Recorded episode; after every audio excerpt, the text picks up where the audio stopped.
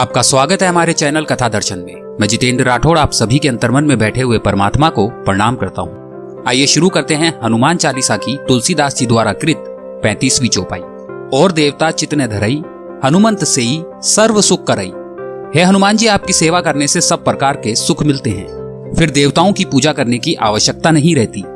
तुलसीदास जी इस चौपाई द्वारा शास्त्रीय पूजा का महत्व समझाते हैं। शास्त्रीय पूजा वैदिक ऋषियों द्वारा मानव को दी हुई अनुपम भेंट है। विश्व का मानव चित्त शुद्ध कर, आध्यात्मिक विकास कर सके।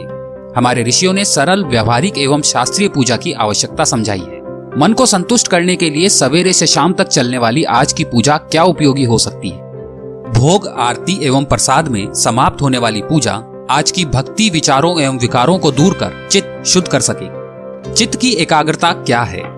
आम धारणा यह है कि किसी वस्तु को एक नज़र से देखने का नाम चित्त की एकाग्रता है। लेकिन चित्र की एकाग्रता का इतना ही सीमित अर्थ हो तो उसमें जीवन विकास कैसे संभव है? जीवन विकास का आधार मन है। जीवन विकास करने के लिए मन पर परिणाम होना ज़रूरी है। चित्त एकाग्रता भौतिक नहीं, मानसिक है। क्योंकि चित्त जिसमें एकाग्र करना है, उसका आकार मन चित्त को ग्रहण करना है। दूसरे शब्दों में कहें तो मन में ही आकार खड़ा करना है।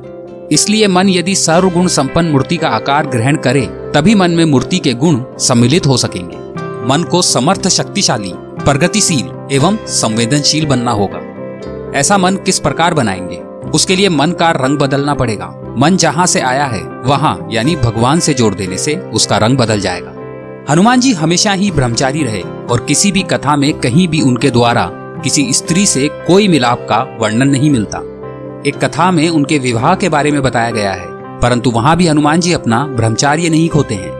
एक कथा में ऐसा भी कहा गया है कि महिलाएँ उनकी पूजा कभी नहीं कर सकती, एवं उसके लिए सच्चे कारण भी बताए गए हैं। जबकि आज हम आपको जो कहानी बताने जा रहे हैं, वो हनुमान जी की एक महिला भक्त की है। उसकी कथा कलयुग में प्रारंभ होती है। एक महिला प्रतिदिन हनुमान जी के मंदिर में जाकर उन्हें गेहूँ के आटे की रोटी, चीनी और घी से बनाया लड्डू चढ़ा के आती थी। आपको बता दें कि ये महिला भोग लगाते समय एक मंत्र कहती थी, लाल लंगोटी हाथ में घोटी। मैं आपको खिलाऊँगी, खाइए रोटी। ऐसा कह के प्रसाद मंदिर में छोड़ आती और उसके बाद ही भोजन करती। वक्त बीतता गया और महिला की शादी हुई, बच्चे हुए। उनकी भी शादी हो गई, जबकि महिला ने अपना कर्म कभी नहीं छोड़ा। जब उसकी माली हालत खराब थी, पर उसने अपनी श्रद्धा से कभी मुँह नहीं फेरा।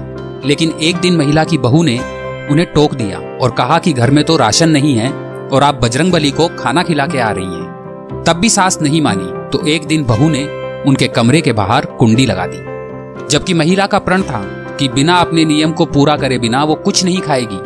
इस कारण बहू ने उन्हें गुस्से के मारे कुछ भी खाने के लिए भी नहीं पूछा और उस महिला ने कुछ नहीं बोला। छह दिन हो गए, पर महिला ने कुछ नहीं खाया। जब बहू के हालात बेहाल हो गए, तभी बेटे की नौकरी भी छूट गई और उनके भी भूखे मरने के हाल हो गए। सातवें दिन महिला के कमरे में एक ब्राह्मण प्रकट हुए। तब उन्हें उसी तरह से खाने के लिए पूछा जैसे महिला भोग लगाते समय कहती थी। महिला ने कहा, आज तो आप खिला दोगे, लेकिन कल कौन खिलाएगा?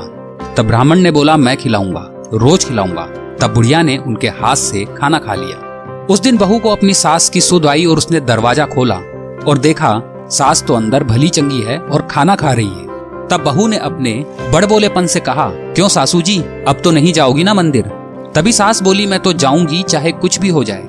तब बहू ने खाने के बारे में पूछा तो सास ने सारा सच बता दिया।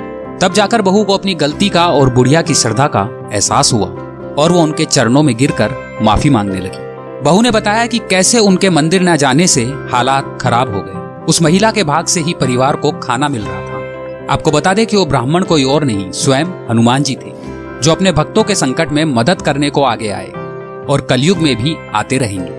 तुलसीदास जी इस चौपाई में सिर्फ़ इतना समझाना चाह रहे हैं कि आपको अपने मन से भगवान का हो जाना है। फिर किसी भी और की ज़रूरत नहीं है। स्वयं भगवान आएँगे आपकी सभी जरूरतों को पूरा करने के लिए। हनुमान चालीसा के छत्तीसवीं चौपाई में श्री तुलसीदास जी लिखते हैं, जो आपका स्मरण करता है, उसके सब संकट कट जाते हैं और सब पीड़ा मिट जाती है। आगे के क्रमांक में उसका वर्णन है। कमेंट बॉक्स में जय श्री राम लिखकर हमारा उत्साह बढ़ाइए।